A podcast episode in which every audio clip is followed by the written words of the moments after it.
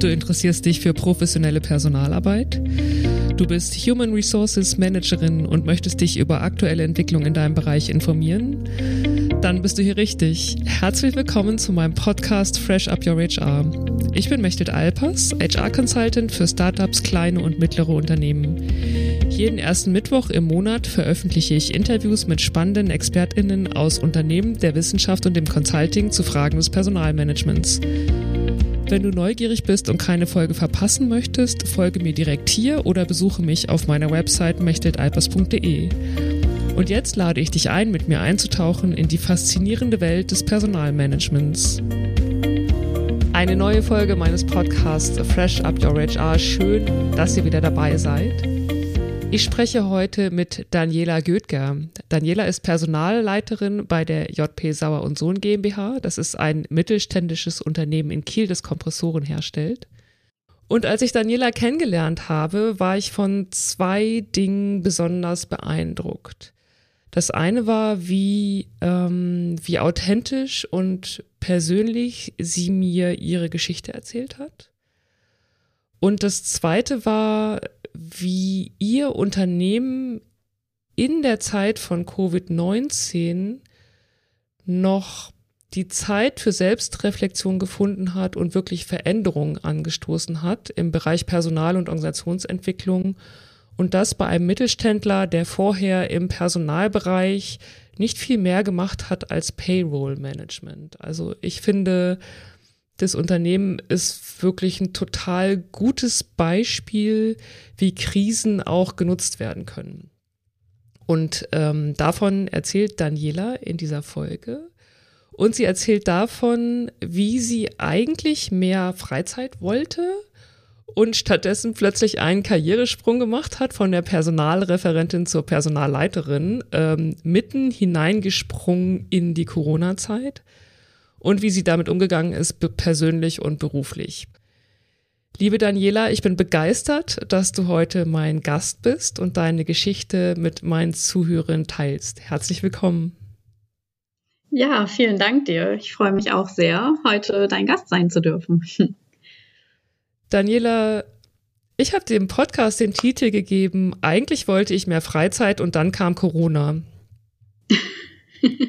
Welche Geschichte steht hinter diesem Titel? Ja, sehr schön.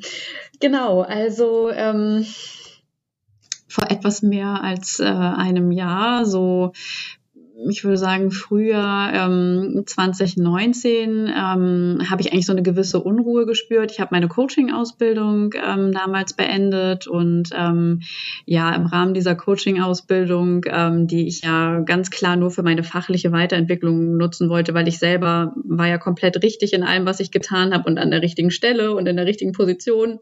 So mein Anfangsglaube. Ähm, äh, ja, hat dann doch diese Coaching-Ausbildung mehr in mir, sage ich mal, ausgelöst und ähm, bewegt, als ich es mir eigentlich gedacht hätte. Und ich habe vieles hinterfragt, auf den Prüfstand gestellt und ähm, auch geguckt, bin ich eigentlich in dem Job, wo ich bin, noch richtig? Was bringt mir eigentlich wirklich Spaß? Und ähm, damals war ich ähm, HR-Business-Partner hatte eigentlich Spaß in dem Job. Ähm, aber es war eben auch an so einem Punkt, ich habe unglaublich viel rekrutiert, ich habe ein bisschen Change Management gemacht, dann wieder mehr rekrutiert, Verträge erstellt, Anhörungen gemacht. Ähm, und ich dachte, eigentlich ist es auch mal Zeit, ähm, ein bisschen was zu verändern, weil mir eben auch diese, dieses Coaching sehr viel Spaß gebracht hat. Und ähm, in dem Unternehmen, wo ich war, war eine große Organisationsentwicklung geplant. Da hätte ich gerne mich eingebracht. Und ähm, zeitgleich wurde ich von unterschiedlichen Headhuntern immer wieder auf Xing angesprochen ähm, und angeschrieben, ob ich nicht irgendwie Lust hätte, mich Richtung Personalleitung weiterzuentwickeln. Und ich dachte, nee, also ich bin Anfang 30, auf gar keinen Fall, das ist viel zu früh und mh, hm, naja, ja, habe das eigentlich eher äh, abgetan, bin dann aber doch auf das ein oder andere Angebot einfach mal eingegangen, weil ich dachte, na ja, so ein Gespräch, du sitzt so oft auf der anderen Seite, jetzt führ doch selber mal wieder ein Gespräch, lock dich mal da aus der Komfortzone und guck mal, wie kommst du an, könnte das schon passen oder nicht. Naja, und ähm, die Gespräche waren dann gut und ich hatte dann tatsächlich konkrete Angebote in diese Richtung und ähm, hing dann aber irgendwie auch noch an meinem alten Job und habe da dann auch ähm, noch mal so ein bisschen ausgelotet, ob ich mich nicht doch Richtung ähm, Change Management, ähm, Organisationsentwicklung weiterentwickeln könnte. Da ich aber eben Businesspartner war und die Personalentwicklung auch eine gewisse Personalstärke hatte, wäre das so eine Zuarbeit geworden. Und ähm, dann habe ich letztlich äh, das Angebot äh, der JP Sauer und Sohn Maschinenbau GmbH entdeckt und ähm, auch da einfach mal ein Gespräch geführt und ähm, bin dann auf diese komplett grüne Wiese gestoßen. Also ja, was hatte das Unternehmen bisher? Im Bereich Personal ähm, ein Geschäftsführer, der nebenbei auch die Personalleitung gemacht hat und dann eine Kollegin, die die Entgeltabrechnung gemacht hat, die ähm, von einer Halbtagskraft sozusagen ein bisschen unterstützt wurde. Und dieses Unternehmen hat sich jetzt auch mit langer Familienhistorie ähm, dafür entschieden, dass es ein HR-Management benötigt und ähm, mir auch zugesichert, ich könnte mir ein Team aufbauen und die Führungskräfte möchten unbedingt dieses HR-Management und es sei so viel zu tun, von dem Aufbau einer Personalentwicklung zu dem Aufbau eines Personalcontrollings, eines professionellen Kontro ähm, Recruitings.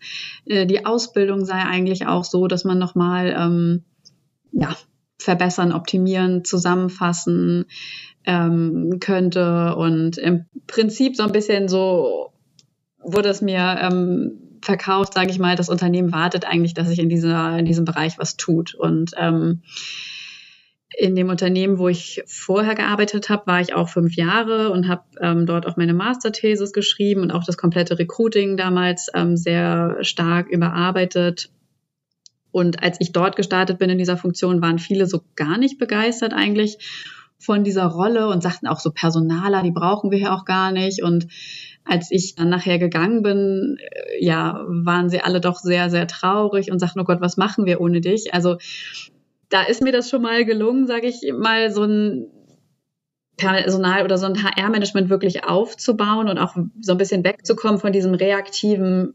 Personalabteilungsdenken auf, okay, jemand meldet sich und wir reagieren, hin zu, hey, die Abteilungen sind unsere Kunden und was können die eigentlich wollen? Was können die brauchen? Und vielleicht wissen sie noch gar nicht, was wir brauchen, aber wir machen mal einen Vorschlag und vielleicht finden sie, ja, finden sie den ja gut und erkennen uns doch einen totalen Mehrwert und nutzen uns vielleicht zukünftig viel stärker als bisher. Und ähm, da mir das dort eben gerade auch mit so einem Härtefallbereich wie äh, dem Entwicklungsbereich gelungen ist, weil als ich kam, sagten noch alle meine Kollegen, nee, also die Abteilung wollen wir nicht betreuen, das, das kann unsere neue Kollegin machen. Und ähm, mittlerweile, ich bin immer noch mit denen in Kontakt und berate die auch immer noch so ein bisschen, ähm, haben wir echt einen super Draht und das hat mich dann natürlich gereizt, diese grüne Wiese wieder von null anfangen zu können. Und ähm, gleichzeitig war ich so ein bisschen hin und her gerissen, weil ich auch privat die ein oder andere Veränderung dann getroffen habe und mir eigentlich dachte, Mensch, irgendwie musst du dich auch mal um dein Privatleben kümmern und was, du hast eigentlich dein Leben lang immer vor allem gearbeitet, ähm, nebenbei studiert und bist quer durch Deutschland gezogen und irgendwie so sehr um dich gekümmert, deine Bedürfnisse hast du gar nicht. Ist doch auch in Ordnung, wenn du einen Job hast, wo du routiniert bist und dann einfach mehr Zeit und Raum für dein Privatleben aufbringen kannst. Mhm ja, aber ähm, dann sollte hat anders mich wirklich, es sollte anders kommen. Diese Stelle hat mich unglaublich gereizt und ähm, ich habe mich dann dafür geschieden, äh, entschieden. Und meine damalige Chefin sagte auch, äh, Mensch, du hast hier so viele Früchte äh, geerntet. Ähm, äh, gesät, wieso willst du die jetzt nicht ernten, jetzt wo es soweit ist? Ne? Mhm. Wieso gehst du jetzt wieder in einen Bereich, wo du bei Null praktisch anfängst? Und ähm, ein Freund von mir sagte dann damals, ja, vielleicht bist du einfach nicht so der Typ, der erntet, sondern der einfach lieber sät. Mhm. Schönes und, Bild. Ähm, ja, fand ich auch. Mhm. Und dann habe ich mich eben damals dafür entschieden und ähm, bin wirklich ins, ins kalte Wasser gesprungen und habe am Anfang, also wir haben hier so um die 36 Führungskräfte. Und ich habe mir jede Führungskraft eingeladen, wollte mit jeder sprechen, wollte jede kennenlernen ähm, dazu kamen noch die ganzen Ausbilder, die Meister in der Fertigung. Ähm, ja, also es war wirklich eine Vielzahl an Gesprächen, die ich geführt habe und es fühlte sich wirklich so an, als ähm, ja, ich wusste, wusste gar nicht so recht, wo fange ich denn jetzt an und wie sortiere ich mich und ähm, hatte ganz viele Eindrücke. Es war eine super spannende Zeit. Wie viele Mitarbeiterinnen habt ihr? Mm, also wir sind hier am Standort so, je nachdem wie man zählt, circa 320 Mitarbeiter. Mhm. Und dann gibt es ja auch noch die Sauergruppe, ähm, wo wir eben international auch noch unsere ähm, Töchter haben und ähm, wo eben auch angedacht ist, die noch personalseitig einzubinden. Dort sind wir aber noch nicht angekommen. Also wir haben gesagt, das erste Ziel ist wirklich jetzt erstmal den Standort ähm, hier ähm, wirklich mit einem HR-Management zu versorgen und von da aus dann sich auch ein bisschen vorzutasten. Und ja, es war eine super sportliche Zeit. Das Privatleben ist komplett irgendwie wieder in den Hintergrund gerückt und ich bin ähm, doch auch sehr, sehr aufgeblüht. Aber natürlich ist so eine Einarbeitungszeit auch immer anstrengend, weil man ja eigentlich den ganzen Tag ähm, mit Informationen auch ähm, konfrontiert ist, die erstmal verarbeiten muss, aufnehmen muss, speichern muss. Ähm, und nach dann einer kurzen Weihnachtsunterbrechung, die mir auch ganz gut tat. Und ich dachte, so, jetzt äh, die Gedanken sind strukturiert, jetzt geht's äh, auf ins neue Jahr und die ersten Dinge können angegangen werden. Ja, kam dann auf einmal Corona. Yippie. Yay. Es war ja noch nicht genug mit dem neuen äh, genau. Aufgabenfeld und überhaupt diesem Sprung ja auch ähm, nochmal aus, aus ähm, ja, dem doch eher Mitarbeiterverhältnis, sage ich mal, dann in, mhm. die, in die Führung zu mhm. gehen und dann natürlich auch mein damaliger Chef sagte schon direkt, also es gibt eine Geschäftsführung in einem Unternehmen und der linke und der rechte Arm sind einmal der Finanzchef und einmal die Personalleitung, wo ich auch dachte, na super, klasse, dass ich direkt auf der Ebene mitarbeiten darf. ähm, was natürlich weiter auch irgendwie unter Druck setzt und äh, man weiß ja auch, dass die Ansprüche wahrscheinlich hoch sind und viele Kollegen haben lange auf diesen Posten gewartet und ja, also wie gesagt, an sich war die Situation schon echt ähm, sportlich herausfordernd und genau dann kam Corona und ähm, es war auch ein totales Schwanken bei mir. Also erst habe ich es auch irgendwie abgetan und gedacht, ja mein Gott, das ist irgendwie da in China und ist ja öfter mal irgendwie, dass da so ein Virus rumgeistert und die sind ja zum Glück gut vorbereitet mit Mundschutz und was auch immer. Und dann auf einmal, ja, war es aber irgendwie doch hier und ähm, tatsächlich war auch äh, eine Tochterfirma in der Nähe des, des Unternehmens, wo es das erste Mal eben aufgetreten ist und auch unser ähm, Gesellschaftsführender Gesellschafter, ähm, Geschäftsführender Gesellschafter so rum, war dann kurz vorher noch in der Nähe dieses Werkes, wo es alles passiert ist. Und auf einmal war es so dicht dann auch dran. Ne? Also man hat so gemerkt, okay, jetzt ist das, jetzt ist es hier, es ist in Deutschland, es ist womöglich auch gar nicht so weit von unserem Unternehmen entfernt und ähm, auch bei den, bei den Kollegen war das äh, wirklich ein Prozess, den man da so sehen konnte. Von wir reisen weiter durch die Welt und einige Kollegen waren auch noch kurz vorher in Asien unterwegs, auf Messen unterwegs. Ähm, wo wir dann erstmal verstanden haben, okay, was bedeutet das? Okay, lasst uns erstmal die Reisepläne durchgehen. Wer war wann wo? Wen müssen wir schon direkt auch nach Hause schicken? Wer sollte von seiner Reise gar nicht unmittelbar ins Büro kommen?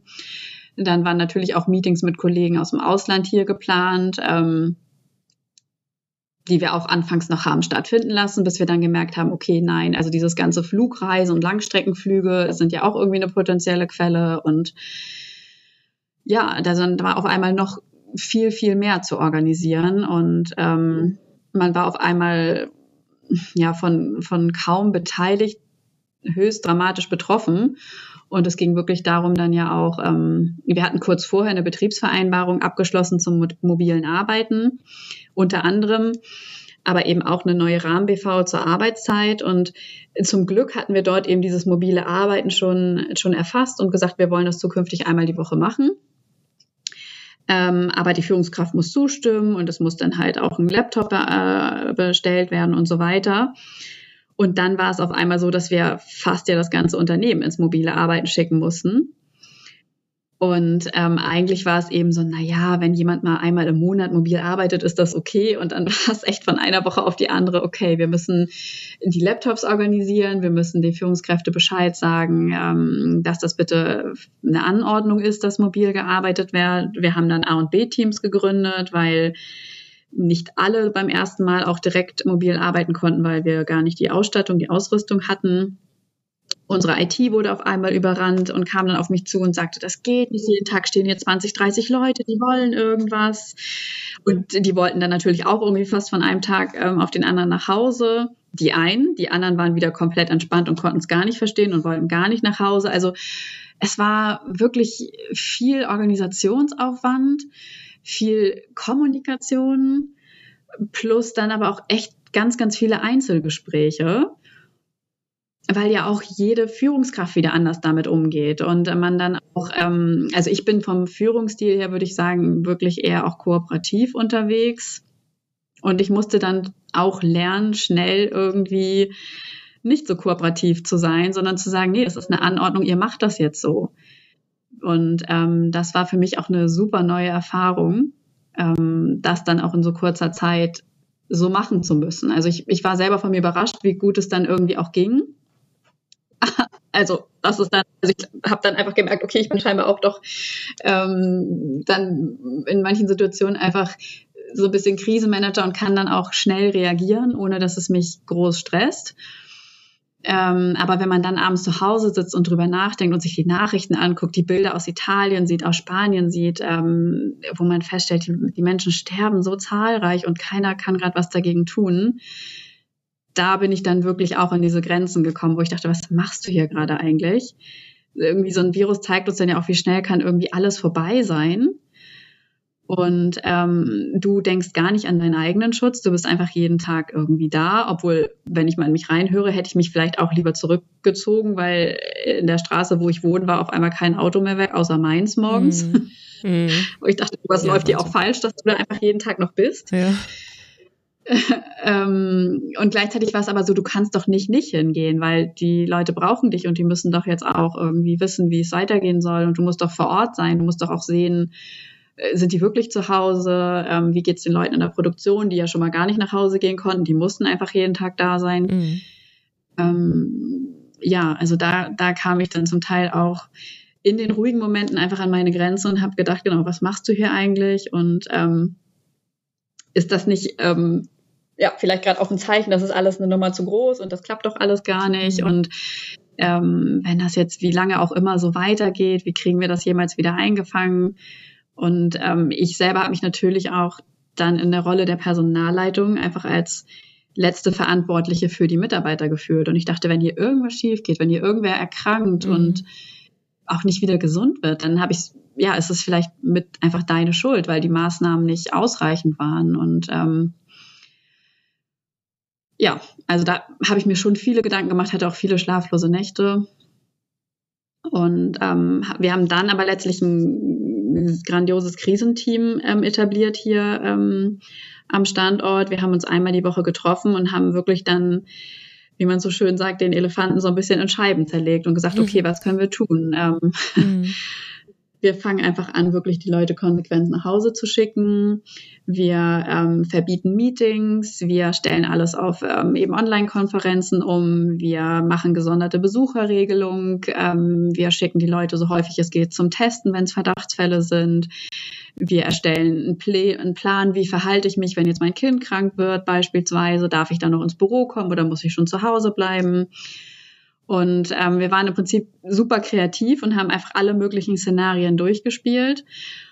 Und warum auch immer, ähm, stand auch mein Telefon von Anfang an nicht mehr so richtig still und viele Leute haben immer sofort bei mir angerufen, so dass ich glaube ich auch einen guten Eindruck bekommen habe, was beschäftigt die Kollegen, mhm. worüber machen die sich Gedanken und das war halt ein super kurzer Weg, so dass ich dann auch unmittelbar immer mit dem Krisenteam sagen konnte, ne, wir müssen Masken bestellen, genau, wir müssen diese Online-Meetings haben, wir brauchen viele Laptops.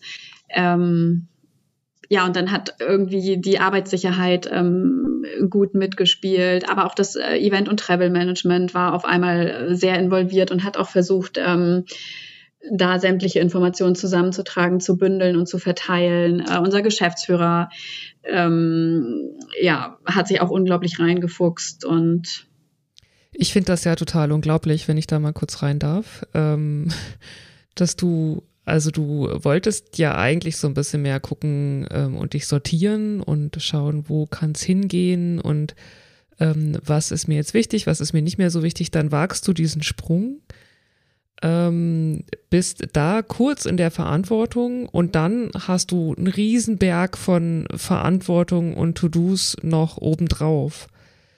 Ähm, ja. ich bin echt äh, sehr, sehr beeindruckt. Ähm, und du hast gesagt, du hast dann zu Hause auch manchmal gesessen und gedacht, oh, was mache ich hier eigentlich? Ähm, ja. Was hat dich in dieser Zeit gestützt? Also wie hast du immer wieder die Kraft gefunden, da weiterzugehen? Ich bin mir fast sicher, dass das einfach das Gefühl von gebraucht werden war. Mhm. Diese zahlreichen Anrufe, die Mitarbeiter, die bei mir waren, ähm, das hat mir irgendwie gezeigt, die brauchen dich oder vielleicht auch nicht mich als Person, aber sie brauchen diese Funktion. Sie haben so lange darauf gewartet, dass es diese Funktion gibt.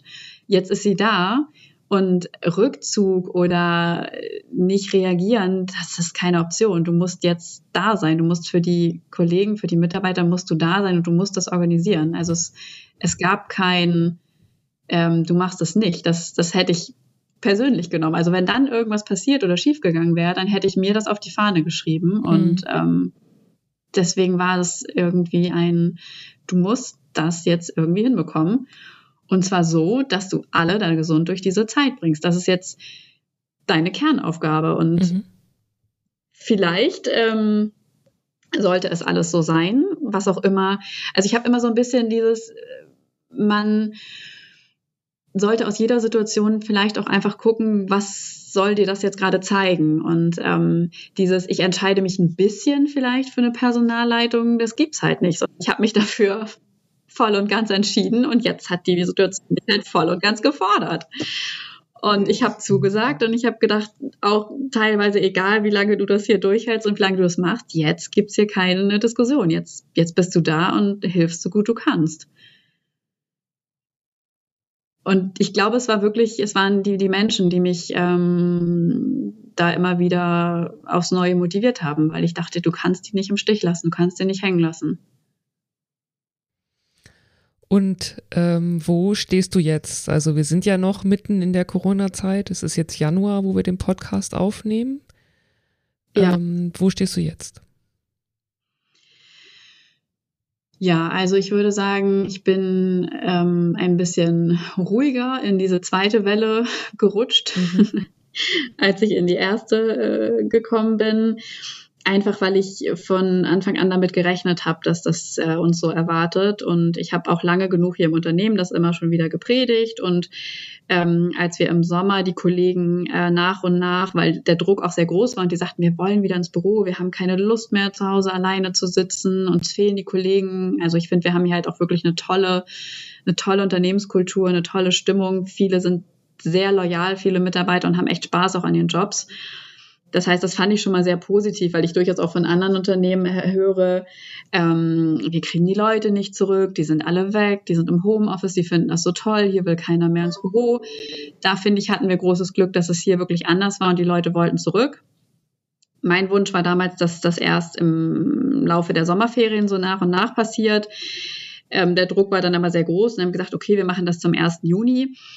Und ähm, gleichzeitig war es auch wieder so ein bisschen, war ich der Treiber, dass ich gesagt habe, wenn die Leute zurückkommen, machen wir beim Haus, im kompletten Haus eine Maskenpflicht. Ohne Maske kommt hier keiner mehr rein.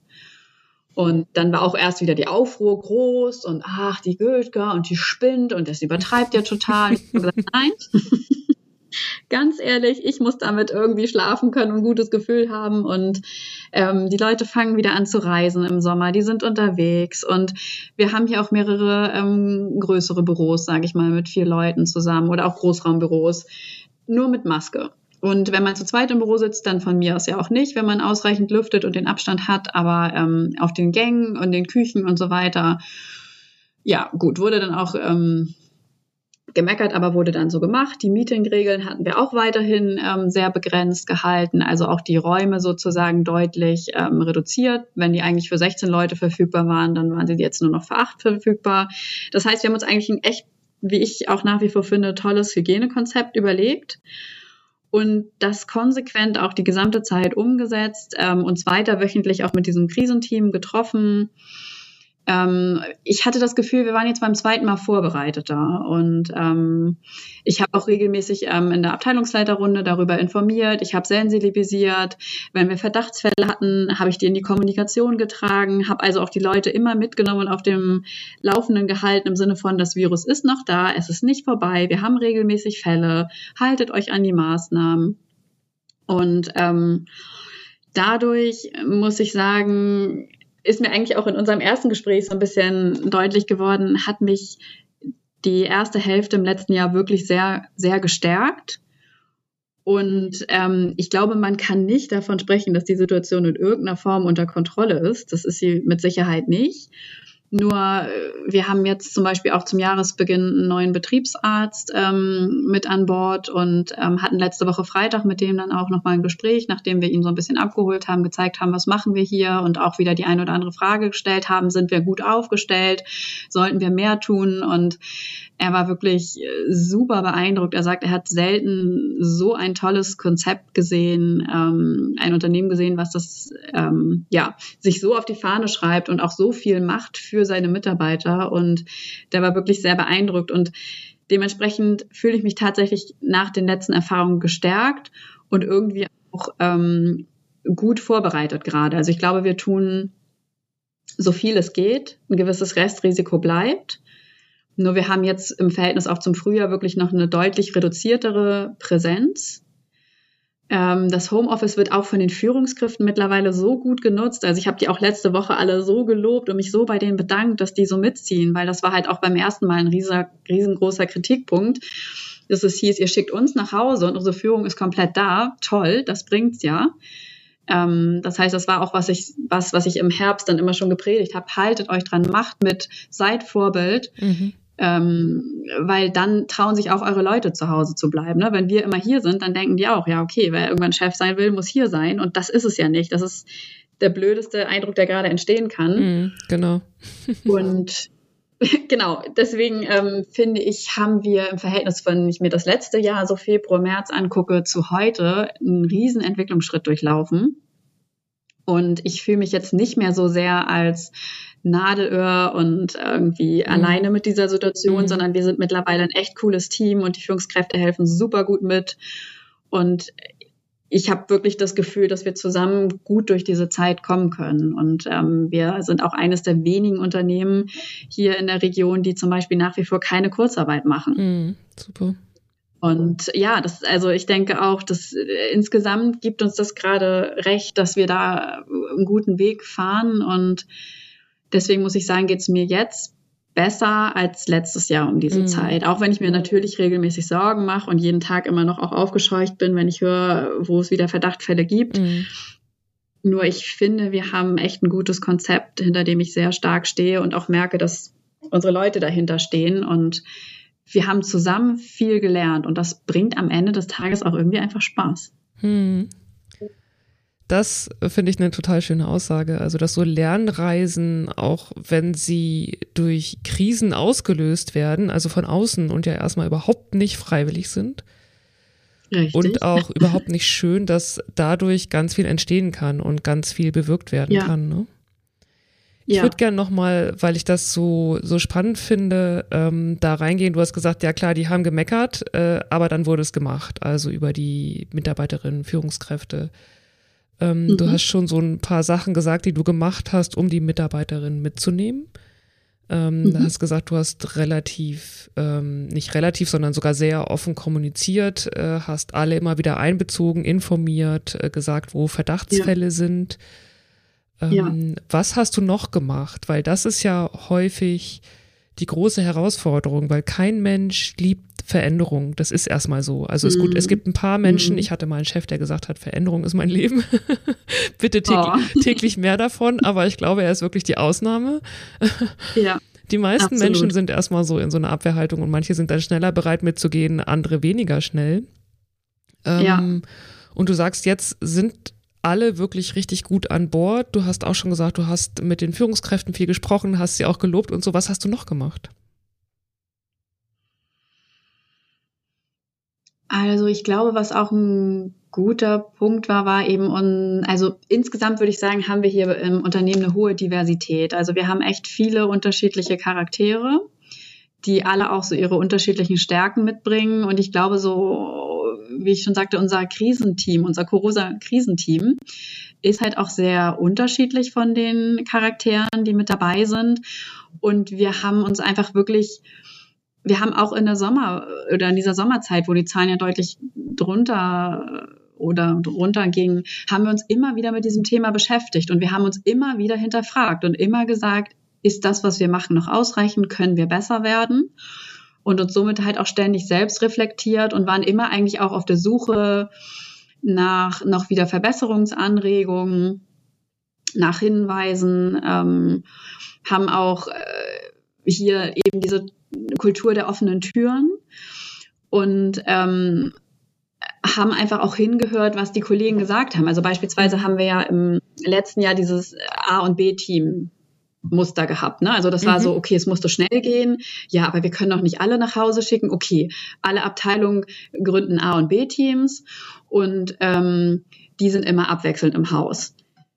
Das war jetzt irgendwie damals so unsere Idee. Und dann ähm, haben natürlich irgendwann die Mitarbeiter gesagt, ja, okay, wir sind zwar abwechselnd da, aber unser Teamleiter ist jeden Tag da, unser Abteilungsleiter ist jeden Tag da, die Geschäftsführung ist jeden Tag da. Ihr trefft euch ja tatsächlich noch persönlich, haben wir ja beobachtet. Äh, ihr seid nachher hier die Superspreader und uns schickt ihr regelmäßig wochenweise nach Hause. Wie argumentiert ihr denn das? Valides Argument. Richtig. Und ich habe gesagt, absolut, ich sehe das genauso. Ich zum Beispiel mit meinem Team habe das auch nicht in diesem Wochenrhythmus gemacht, ähm, weil damals waren wir noch zu zweit. Ähm, genau, das kam auch noch dazu. Eine Kollegin ist damals dann tatsächlich auch noch in Elternzeit äh, gegangen, so dass wir auf einmal von drei Leuten auf zwei Leuten ähm, gerutscht sind. Super. Und das hätten wir uns gar nicht, genau, genau, das kam auch noch erschwerend dazu. Und wir hätten uns das gar nicht erlauben können, dass ich jetzt eine Woche nicht hier bin oder andererseits auch meine Kollegin, die eben den Entgeltbereich macht, wo natürlich auch Bescheinigungen eingereicht werden müssen und so weiter. Und ähm, deswegen stand ich von Anfang an nicht so sehr dahinter, aber dachte, naja, ähm, für die großen Abteilungen macht das vielleicht dann schon Sinn. Und ähm, da würde ich eben auch sagen, ist, glaube ich, dieser Schlüssel, auch wie wir die Leute mitgenommen haben, auch wieder diese, diese Lernfähigkeit. Ne? Also wir haben jetzt bei diesem Mal eben nicht wieder gesagt, alle in A und B-Teams, sondern wir haben gesagt, ähm, liebe Abteilungsleiter, ihr habt die Verantwortung, ihr könnt entscheiden, wer muss wann hier sein. Von uns gibt es die Vorgabe, nur in Ausnahmefällen im Büro sein und macht was draus. Und ähm, ich habe auch klar, glaube ich, aufgezeigt, wann ich an meine Grenzen komme und dass, wenn ich morgens um halb sechs das erste Mal angerufen werde und abends um halb zehn das letzte Mal, man das bestimmt äh, ein paar Wochen so machen kann. Für mich das aber nicht das Modell, ein, kein dauerhaftes Modell ist und ähm, ich auch die Organisation und das ganze Konstrukt für viel zu anfällig halte, wenn sich alle auf ein, zwei, drei Schultern fokussieren und dass jede Führungskraft mithelfen muss. Und eine Führungskraft kann genauso seinem Mitarbeiter sagen, bleib bitte zu Hause, wenn du womöglich gestern Kontakt hast oder wenn du Schnupfen hattest, was auch immer. Das muss nicht ich tun. Und ja, vielleicht war es auch so ein bisschen, dass ich da, man könnte es ja auch als Schwäche zeigen, ähm, interpretieren, dass ich eben auch gesagt habe, hey, ich brauche euch ich kann das hier nicht alleine. Ähm, und ich glaube, damit habe ich meine Kollegen erreicht. Mhm. Das, das haben die gehört und da haben die gesagt, ja, natürlich kannst du es nicht alleine. Klar, wir sind da. Wir, wir helfen, wo wir können. Und wir wissen ja jetzt, was die Botschaft ist. Wir nehmen die Verantwortung und setzen das für unsere Teams ähm, so um, wie wir das eben verantworten können. Und ähm, das hat, glaube ich, ganz, ganz viel bewirkt in den Köpfen des Einzelnen. Also ich, ich habe halt auch wirklich recht offen kommuniziert und ich habe gesagt, ähm, ich weiß, dass ihr jetzt alle jemanden wollt, der uns sagt, wie das jetzt ausgeht. Aber wir alle, die jetzt gerade leben, erleben diese Pandemie hier bei uns in Deutschland zum allerersten Mal. Mhm. Und es gibt diese Person nicht, die uns genau sagt, was wir wann wie tun müssen. Wir sind alle in unserer Eigenverantwortung gefragt. Und jeder muss seinen Kopf äh, jetzt wirklich einsetzen und anstrengen und mitdenken. Da kommen wir nicht drum herum. Und ähm, das habe ich halt auch immer wieder auch in meine E-Mails geschrieben. Das habe ich den Abteilungsleitern gepredigt und vielleicht mit diesem steten Tropfen dann noch irgendwie den Stein so ein bisschen gehüllt. Also ja, das hört sich so an, der ja. stete Tropfen und dann äh, diese, wie du sagst, äh, Verletzlichkeit oder die, die Grenzen, die auch du hast, was du gezeigt hast. Ja. Ja. Und dann, ähm, so wie ich dich ja auch in dem ersten Gespräch erlebt habe, dieses einfach authentisch sein ne? und äh, zu sagen, wie die Situation ist, wirklich ganz offen und transparent zu kommunizieren und dann ja. hast du offensichtlich äh, zumindest erstmal, weiß ich nicht, 50 Prozent erreicht und die erreichen dann die anderen 50 Prozent wieder, ne? Ja. Ähm, das finde ich ein, ein super schönes mhm. Beispiel, wie, wie wichtig Authentizität und diese Offenheit und Kommunikation ist. Und offensichtlich, das habe ich ja auch schon bei der Einleitung gesagt, ist es bei euch ein Unternehmen, eine Unternehmenskultur, wo das auch möglich ist. Ne? Es gibt ja auch Unternehmen, die eine ganz ja. andere Kultur haben, wo man mit, mit dieser Art der Kommunikation auch nicht weiterkommt, einfach ja. ähm, weil es eben kulturell eine andere gibt. Und ähm, ja, das, das zeigt so gut, wie das alles zusammenspielt, finde ich. Also was alles eine Rolle spielt, ja. wenn Veränderungen wirklich erfolgreich angegangen werden sollen. Ja. Ich habe anfangs ja auch gesagt, ihr als Unternehmen habt die Zeit nochmal genutzt, um so in die Selbstreflexion zu gehen. Und ihr habt ähm, nicht nur die, die Corona-Krise am Wickel die ganze Zeit und ähm, jetzt irgendwie auch ganz gut im Griff, sondern habt auch noch andere Change-Projekte angestoßen. Welche sind das? Genau. Also ähm, das ist, glaube ich, wirklich auch ähm, großes Glück, diese Unternehmenskultur, die hier herrscht. Ähm, Vielleicht hat es auch mit dem Inhabergeführten ähm, zu tun. Es herrscht wirklich eine große Loyalität, eine Transparenz. Ähm, man hat das Gefühl, viele sind mit Herzblut dabei und ähm, so auch, glaube ich, oder nicht glaube ich, sondern so auch unsere Geschäftsführer, die ähm, aus meiner Sicht auch einen erheblichen Beitrag dazu leisten, dass es eben diese Kultur gibt, wie es sie gerade gibt. Und ähm, die haben halt auch einen unglaublichen ja, Willen, sage ich mal, und auch eine gewisse Stärke und auch ein Durchhaltevermögen. Und ähm, es war dann eben eine Organisationsänderung innerhalb der Geschäftsführung zum ersten Vierten des letzten Jahres geplant, ähm, wo sich äh, der Inhaber und ein äh, damaliger Geschäftsführer, das war damals tatsächlich auch noch mein direkter Chef, eben zurückgezogen haben in die ähm, Sauer Gruppe, die ähm, Dieter Muhrmann äh, Beteiligungsgruppe. Und ähm, dann habe ich im Prinzip noch einen neuen Chef bekommen. Das wusste ich allerdings auch schon. Ähm, der war auch damals da, den, mit dem habe ich auch meine Einstellungsgespräche schon geführt. Also es war für mich kein, keine große Veränderung, aber es war natürlich doch nochmal eine Veränderung. Ähm, und ein Abteilungsleiter ist mit in die Geschäftsführung aufgestiegen, so dass wir im Prinzip auch eine neue Konstellation an Geschäftsführern hatten dann zum ersten Vierten, plus auch drei neue ähm, Abteilungsleiter so dass wir als Führungsmannschaft eben auch nochmal komplett neu zusammengewürfelt wurden. Und das finde ich eben auch wieder so beeindruckend hier im Hause. Wir haben einfach weitergemacht. Also ja, es war die Krise, ja, es war Corona, aber auch da war so ein bisschen diese Einstellung, na ja, unsere Kunden sind da, unser Unternehmen ist da, wir müssen uns ähm, auch rein altersbedingt ähm, anders aufbauen und strukturieren wir machen einfach weiter. Und das stand gar nicht zur Debatte. Verschiebt man das? Ähm, überdenkt man das, sondern nee, man hat das, man hat das einfach gemacht und man hat das auch noch einigermaßen ähm, so gut es eben ging, damals auch tatsächlich noch persönlich kommuniziert und alle betroffenen äh, Führungskräfte zusammengerufen über diese Veränderung und die kam tatsächlich auch im Haus super gut an. Ähm, was mit Sicherheit auch an den einzelnen Personen hing, die da dann auch äh, mehr Verantwortung erhalten haben. Und gleichzeitig hieß es natürlich auch wieder für HR ähm, absolut ähm, mehr, mehr Aufgaben, weil im Prinzip mit diesem ersten Vierten hieß es auch, okay, die Personalabteilung oder die, ja doch die Personalabteilung, die ähm, darf sich jetzt auch vergrößern, ähm, weil meine HR-Strategie war bis dahin dann soweit ausgearbeitet und ich habe aufgezeigt, was brauche ich noch für Positionen, damit wir wirklich so ein HR-Management etablieren können.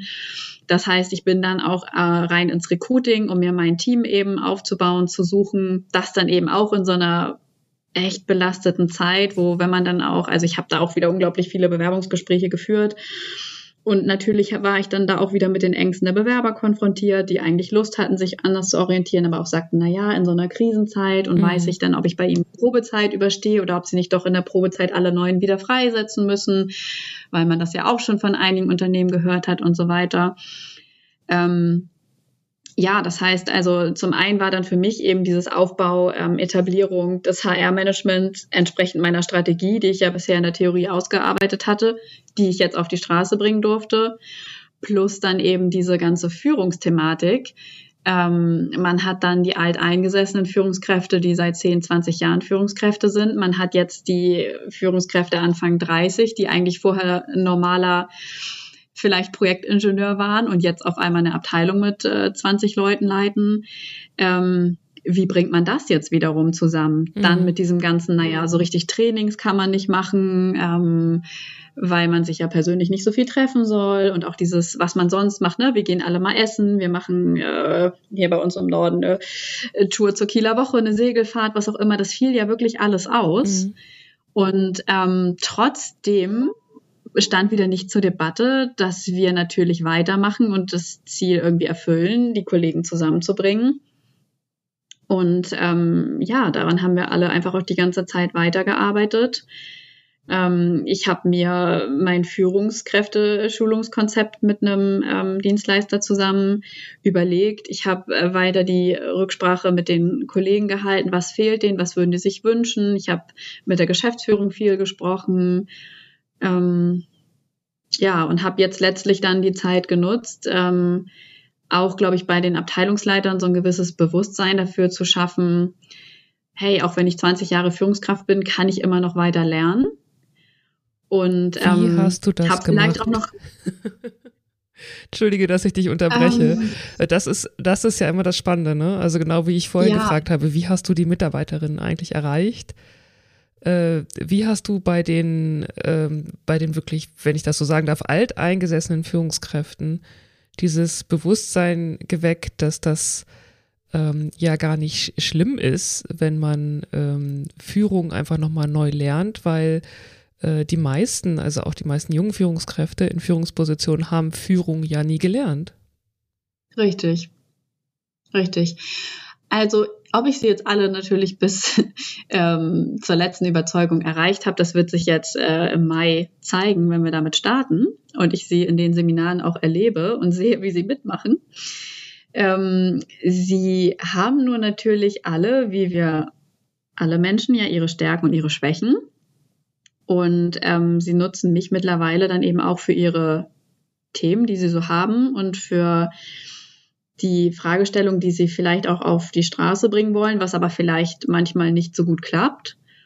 Und ich glaube, auch da bin ich dann wieder recht ehrlich und direkt und ähm, teile mit ihnen dann auch meine Vermutung, was ich glaube, warum es nicht klappt. Mhm und verweise dann eben auf dieses Training, was ich mir überlegt habe und ähm, sage, dass ich glaube, dass uns allen auch mal Raum gut tut, uns und unsere täglichen Dinge, die wir so äh, leisten, zu hinterfragen mhm. und zu gucken, ob wir das eigentlich so, wie wir es gerade machen, richtig machen oder ob es nicht noch drei, vier, fünf andere Alternativen gibt, ähm, die uns den Weg zu unserem Ziel vielleicht erleichtern. Und ähm, da ist es so, dass dann der ein oder andere sagte, ja, ist was dran und stimmt, jetzt wo du sagst, vielleicht bin ich ja manchmal auch ein bisschen zu direkt oder ein bisschen mhm. zu laut mhm. oder ein bisschen zu forsch.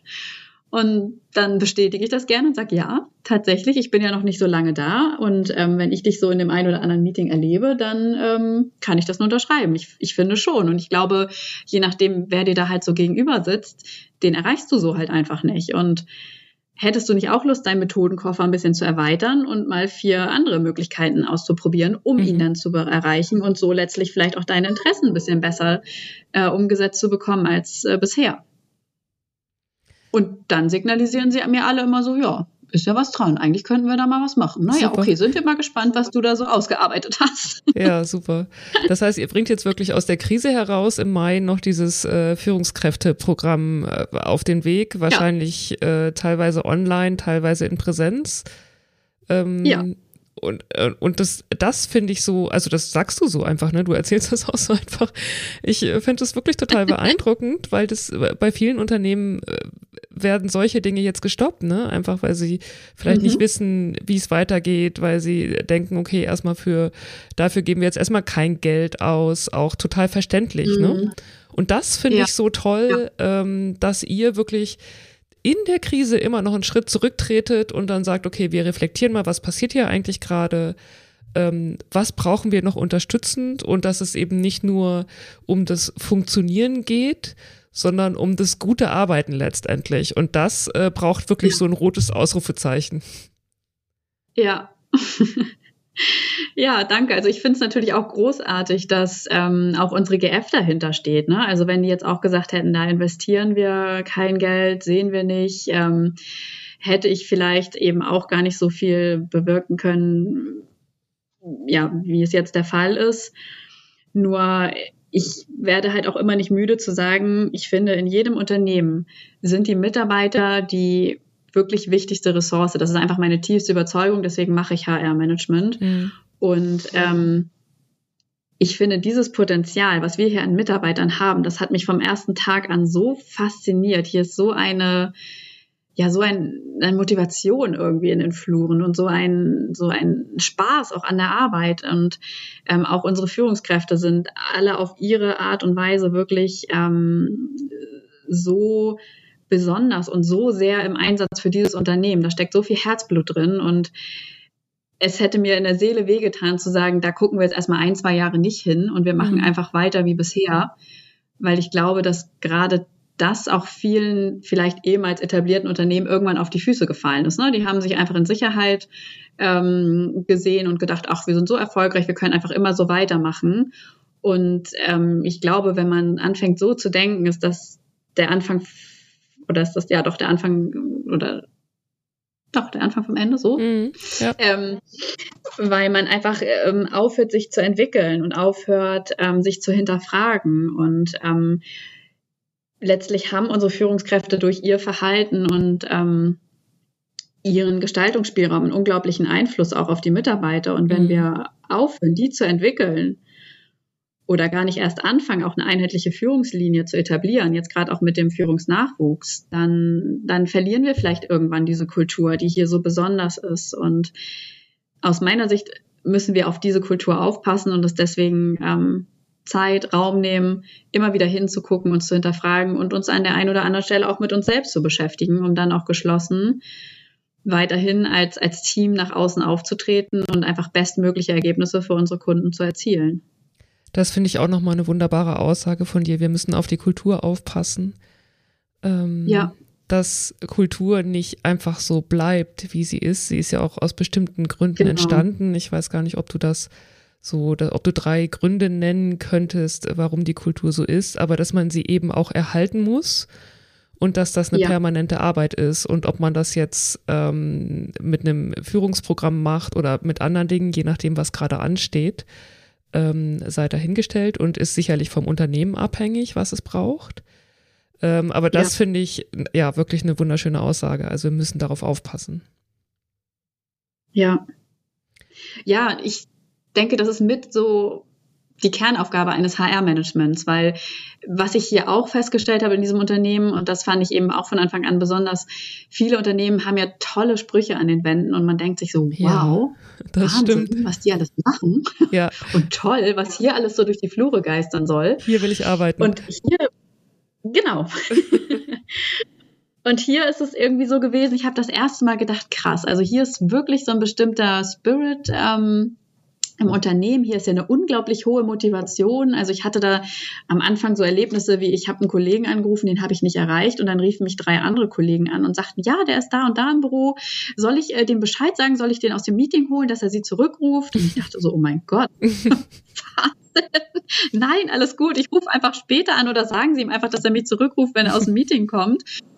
Ähm, wo ich dachte, Wahnsinn, hier ist wirklich jeder irgendwie so engagiert und mit so viel Herzblut dabei das ist wirklich besonders. Und danach ähm, hat mir die Geschäftsführung erst vorgestellt, hey, hier, wir haben unsere Sauer-DNA ähm, mit, den, mit den ganzen unterschiedlichen Werten eben, was ihnen halt so wichtig ist. Und ich habe gesagt, ja, das, aber irgendwie, das ist wirklich das erste Unternehmen, wo man spürt, dass es sozusagen da ist, bevor ähm, ja, ich es irgendwo gelesen habe. Und das ist eben wirklich eine Besonderheit, denke ich, die ja, die schutzbedürftig ist ich bohre da noch mal ein bisschen rein, ähm, weil ich das so spannend finde und weil ich weiß, dass das für viele Personalleiterinnen eine Herausforderung ist.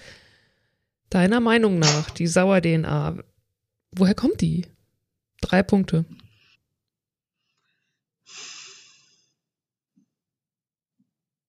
woher kommt die? Also tatsächlich würde ich schon sagen, dass das Inhabergeführte hier eine große Rolle spielt. Also der, die, die Familie Murmann, ähm, die ja das Unternehmen oder der das Unternehmen gehört und ja auch lange schon eben in der geschäftsführende Funktion ist, die hat, glaube ich, wirklich auch so einen gewissen Geist hier reingebracht. Also die Mitarbeiter haben irgendwie auch, glaube ich, ein, eine Person vor Augen, für, vor der sie hohen Respekt haben, mhm. die sie auch, glaube ich, bewundern für das, was diese Familie eben auch in ihrem Leben erreicht hat. Und ich glaube, so ein bisschen noch aus der Zeit, man war auch wirklich stolz, dann für so eine erfolgreiche Familie zu arbeiten. Mhm.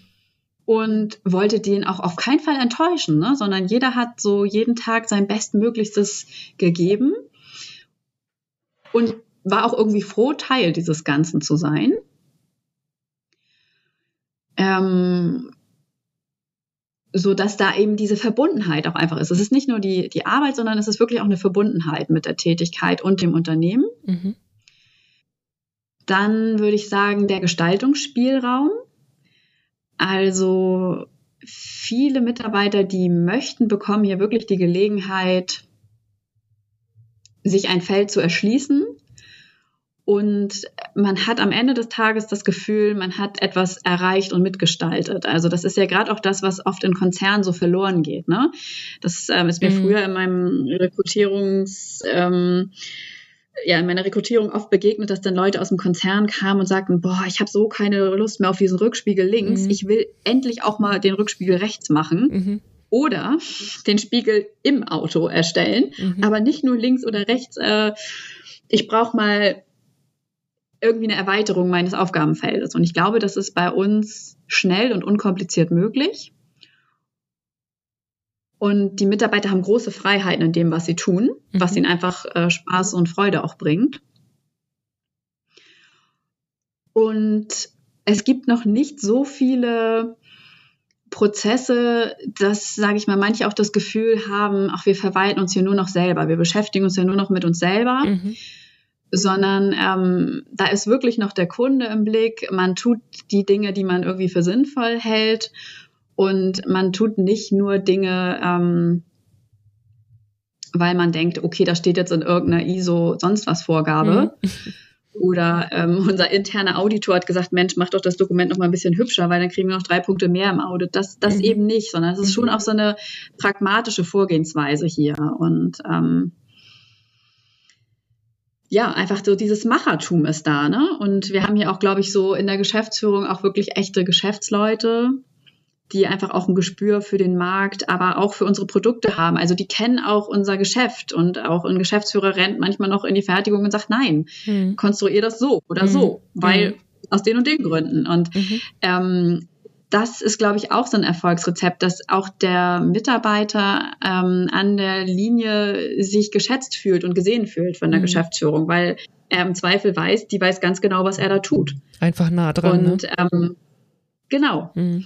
Diese offenen Türen dann eben auch. Ne? Also es ist niemand so richtig abgehängt, sondern ja, es ist auch einfach eine gewisse, eine gewisse Offenheit und kurze Wege sind da, so dass man das Gefühl hat, äh, jedes Rädchen muss ineinander greifen, damit das große Ganze funktioniert. Und ähm, da fühlt sich jeder halt auch einfach ähm, sehr verantwortlich für das, was er tut. Mhm. Also es ist wirklich schwer zu sagen, woraus ist, sind jetzt diese drei, drei Dinge, woraus es entstanden ist. Ich glaube, es ist einfach so eine Summe ähm, aus unterschiedlichen Faktoren und dann aber wirklich auch diese, ähm, dieses drauf aufpassen, was, was uns auszeichnet. Mhm. Und ähm, da ist zum Beispiel auch unsere Geschäftsführung, muss ich sagen, wieder vorbildlich. Ähm, auch jetzt in Corona-Zeit, wenn jemand Jubiläum, Geburtstag oder was immer hat, ähm, die Geschäftsführer gehen dahin und die gratulieren mit Abstand, mit Maske. Mhm. Aber die haben einfach Super. diesen Blumenstrauß in der Hand oder den Gutschein, was auch immer wir uns dann eben überlegen für diese Anlässe. Und ähm, unser einer Geschäftsführer ist jetzt sogar auch kurz vor Weihnachten noch in die Schweiz geflogen, weil dort jemand ihr Jubiläum hatte und er sagte, das kann nicht sein, dass da niemand von uns da ist. Mhm also auch diese Wertschätzung irgendwie, dass mhm. die Leute sich gesehen fühlen und das Gefühl haben, das macht einen Unterschied, ob ich zur Arbeit komme oder nicht. Mhm. Ich finde, du hast ganz viel gesagt, ähm, wie die Sauer-DNA entsteht und äh, ganz viele wichtige Punkte und ich glaube auch ähm, gute Hinweise nochmal für andere Unternehmen, wenn ich das so sagen darf. Ähm, mhm. Ich hätte gern noch drei Tipps von dir für andere Personalleiterinnen, HR-Managerinnen in mittelständischen Unternehmen, die auch vor Veränderungsprozessen stehen, die durchaus tiefer in die Organisationskultur eingreifen. Was mhm. möchtest mhm. du diesen Personalleiterinnen ähm, mitgeben? Was ist wichtig? Drei Punkte.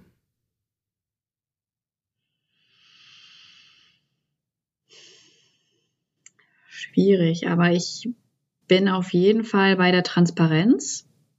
Ich glaube, es ist unglaublich wichtig zu erklären, warum eine Veränderung sinnvoll ist, mhm. was das Ziel ist mhm. und da auch keine Unterschiede zu machen. Also nicht ähm, zu sagen, wir picken uns jetzt einzelne Bereiche oder Abteilungen raus oder Führungskräfte, mit denen reden wir schon mal drüber. Und ähm, den anderen erzählen wir nichts und wir glauben, das fällt nicht auf. Das wird häufig falsch gemacht, ne? Ja. Richtig. Ja. Ich muss gerade sagen, also ich kriege es auch aus dem Umfeld mit und ich, ich schlage dann immer die Hände beim Kopf zusammen, weil ich mir denke, Leute, wenn irgendwas in jedem Unternehmen funktioniert, dann könnt ihr euch sicher sein, dass es der Flurfunk ist. Genau.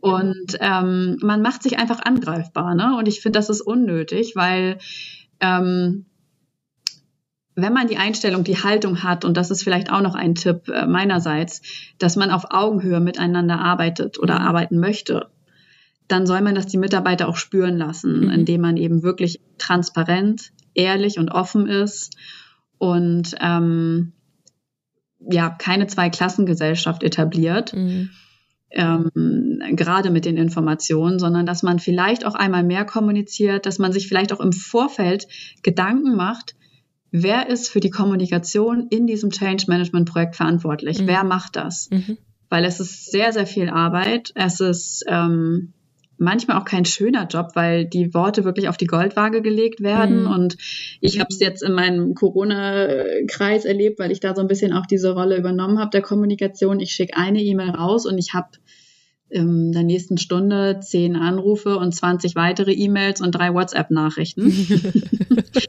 ähm, weil irgendwer nochmal wieder was so und so verstanden hat und eine Rückfrage hat, wo ich mir immer denke, okay, entweder kann ich nicht kommunizieren oder die Leute denken manchmal wirklich so komplex, dass man gar nicht an alles denken kann.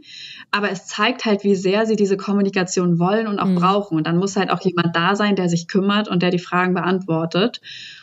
Ähm, und dadurch kann man die Menschen aber mitnehmen. Weil ich finde, man sollte auch immer von sich selber ausgehen. Und wenn mir jemand mhm. erzählt, ähm, wir werden jetzt ähm, zehn neue Abteilungsleiter einstellen und man liefert mir keine Begründung, dann werde ich das hinterfragen und mhm. werde vielleicht auch mir eine eigene Meinung bilden. Mhm. Wenn ich aber den gesamten Kontext kenne, dann ähm, und auch die Gelegenheit bekomme, mitzudiskutieren an der einen oder anderen Stelle, wo ich eben auch einen Mehrwert leisten kann, dann ähm, glaube ich, kann man schon die Menschen wirklich auch mitnehmen. Nicht sofort. Das heißt, ich glaube auch dieses Thema Durchhaltevermögen mhm. ist wichtig und auch so eine gewisse Resilienz ist jetzt blöd, weil das im letzten Jahr irgendwie so das Wort des Jahres war. Aber ähm, ich höre oft auch so von Kollegen jetzt im Rahmen von Corona, wo wir dann natürlich manchmal auch die Buhmänner waren, auch Mann, und jetzt ähm, hat der mich schon wieder angemeckert und der fand es blöd. Mhm. Ähm, das gehört halt einfach dazu. Mhm. Und ähm, da muss man manchmal auch einfach dann die, ähm, ja, die Stärke, sage ich mal, haben, zu sagen, okay, ich, ich halte das jetzt aus, jetzt finden mich vielleicht 50 mhm. Leute bestimmt zwei Wochen lang richtig blöd, grüßen mich auch nicht mehr, weil die Masken doof finden und mhm. die Entscheidung nicht verstehen können. Aber es ist jetzt nun mal so. An der Stelle gibt's, ist es halt auch nicht verhandelbar. Und da sage ich auch ganz klar, das ordnen wir jetzt an, weil wir sind das Krisenteam. Das besteht nicht aus 320 Leuten, sondern eben nur aus sechs. Und wir haben es jetzt so beschlossen und damit müsst ihr umgehen. Ähm, das, also manchmal auch diese, es aushalten zu können, dass man eben nicht everybody's darling ist. Mhm. Und ich glaube, dass das eben Personalbereich auch oft ist das der, der schönere Weg und man ist lieber Everybody's Darling und mhm. man findet es toll, wenn dann alle grüßen und dann alle mögen. Aus meiner Sicht geht das aber in dieser Funktion nicht. Mhm. Weil es hat manchmal, muss man einige Entscheidungen vielleicht auch treffen oder ähm, ja, was, was auch immer einem dort begegnet, aber es wird immer mal so sein, dass man nicht alle Menschen mitbekommt und damit muss man halt auch zurechtkommen können. Ja. Und wenn man da eben der Typ ist, der sagt, nee, ich kann damit eigentlich gar nicht so umgehen, weil ich mhm. finde das grausam, jemandem irgendwas sagen zu müssen, ähm, dann wird man damit, glaube ich, auch nicht glücklich. Ich glaube, das ist äh, ganz oft äh, eine Herausforderung für Personalleiterinnen, gerade wenn sie noch nicht so viel Erfahrung haben ich kenne das auch aus Gesprächen, dass sie sagen, ich will doch was, also ich bin in dieser Funktion, weil ich glaube, dass die Mitarbeiterinnen das Wichtigste im Unternehmen sind. Das hast du ja auch gesagt. Und ja. ich möchte, ich möchte für die Mitarbeiterin was Gutes tun. Also ich möchte ja, dass die sich wohlfühlen und ich, ich möchte dann letztendlich auch gemocht werden und ich möchte nicht, dass die mich erstmal ja. zwei Wochen lang doof finden. Aber es ist genau wie du sagst. Ähm, das musst du in dieser Funktion aushalten. Und ähm, ja. also durch dieses Tal musst du durch. ja. Ja. Das ist so. Also das war so auch mit, glaube ich, mein wichtigstes Learning jetzt durch Corona, ähm, wo ich dann auch gesagt habe, mir ist der Schutz von allen einfach wichtiger, als dass einer jetzt sagt, ich möchte aber keine Maske tragen. Mhm. Kann ich verstehen. Ich habe auch ähm, echt äh, harte Tage gehabt, wenn ich irgendwie acht Stunden hier noch in Meetings saß und den ganzen Tag eine Maske getragen habe. Dann ging es mir abends auch nicht so gut und mhm. ich hatte einen trockenen Hals und das mhm. hat gejuckt und ich habe, ich hätte mir echt viel Schöneres vorstellen können. Nur ähm, es, es, es war für mich eine Schutzmaßnahme, die in dem Moment nicht verhandelbar war und mhm. ähm, einfach um die um die Masse zu schützen und so eine Entscheidung würde ich zum Beispiel nie ähm, ja als Mitarbeiterbefragung sozusagen bei 320 Leuten abfragen, ob es denn für sie in Ordnung ist, sondern auf keinen Fall. Da habe ich ne, muss man halt schnell entscheiden ja. im Wohle von von von ähm, der gesamten Belegschaft. Ja. Und was dann auch toll war, dass dann einige Kollegen, die auch am Anfang durchaus gemeckert haben, irgendwann zum Jahresende kamen und sagten, fällt mir nicht so leicht, das zu sagen, aber irgendwie hatten sie da doch den richtigen Riecher und das mhm. war ja gar nicht so verkehrt, was wir hier gemacht haben und dass wir so früh schon mit den Masken angefangen mhm. haben. Und das ist dann irgendwie auch was, wo ich dann ähm, ja auch meine Motivation ähm, am Ende rausziehen kann und mich dann auch bedanken kann und sagen kann, ja, schön. Ähm, vielen Dank. Also das zeigt dann mir auch irgendwie so eine gewisse Größe. Ne? Mhm. Und ähm, wenn man das auf so eine Ebene bringen kann in der äh, Beziehung auch mit den Mitarbeitern, dann bringt das, finde ich, einfach nur unglaublich viel Spaß. Mhm. Ja, klasse. Und ich glaube, das ist auch ein wichtiges Thema. Humor und das mhm. Lachen nicht vergessen in solchen mhm. Zeiten. Das ist ein super Schlusssatz, Daniela. Du hast jetzt gesagt, ähm, was braucht es eigentlich? Welche Herangehensweise braucht es für Veränderungsprozesse, die durchaus eine Relevanz haben, also tiefergehend? Das war Augenhöhe, Wertschätzung, ähm, Kommunikation, Grenzen mhm. setzen auch und aushalten, ähm, dass Veränderungen eben auch Abwehr und Widerstand ähm, hervorrufen. Und ja. ähm, das letzte fand ich am schönsten, weil so geht es wirklich leichter. Humor. Absolut. Hilft immer. Liebe Daniela, das war ein ganz tolles Podcast-Interview. Ich bin immer noch total beeindruckt. Ich bin beeindruckt von deinem Weg, wie du den gegangen bist und wie du ihn weitergehst. Und jetzt, so habe ich das Gefühl, auch mit einer, mit einer Leichtigkeit. Ähm, das ist, das ist toll, also diese Entwicklung zu sehen, wie du sie erzählt hast. Und ich bin auch weiterhin beeindruckt von euch als Unternehmen, wie ihr das alles so angeht und äh, gestaltet. Vielleicht könnt ihr mal Lernreisen für andere Unternehmen anbieten. Super, nehme ich gerne mit. Ja, vielen Dank. Das tut auch total gut, mal so ein Feedback zu bekommen, weil manchmal sieht man selbst das ja gar nicht mehr, wenn man irgendwie täglich ja, mittendrin steckt dann fällt Klar. einem das gar nicht so auf. Wenn dann doch die ganzen ja. Herausforderungen auf einen einprasseln, dann sieht man das nicht mehr. Richtig. Dankeschön. Ja, super. Ich danke dir sehr für die Gelegenheit, ähm, ja, meine Erfahrung hier zu teilen und bin gespannt, wie sich die Wege wieder kreuzen. Das war's für heute. Vielen Dank fürs Zuhören. Ich hoffe, ihr konntet aus dieser Folge ein paar Anregungen für eure Personalarbeit mitnehmen. Wenn ihr Fragen zu einzelnen Themen habt, die wir besprochen haben, oder wenn ihr selbst von euren Erfahrungen erzählen möchtet oder vielleicht auch jemanden kennt, der wertvolle Erfahrungen und Tipps teilen möchte, meldet euch sehr gern bei mir unter hello at Ich freue mich auf euer Feedback. Für heute sage ich Tschüss, eure Mechtet Alpers.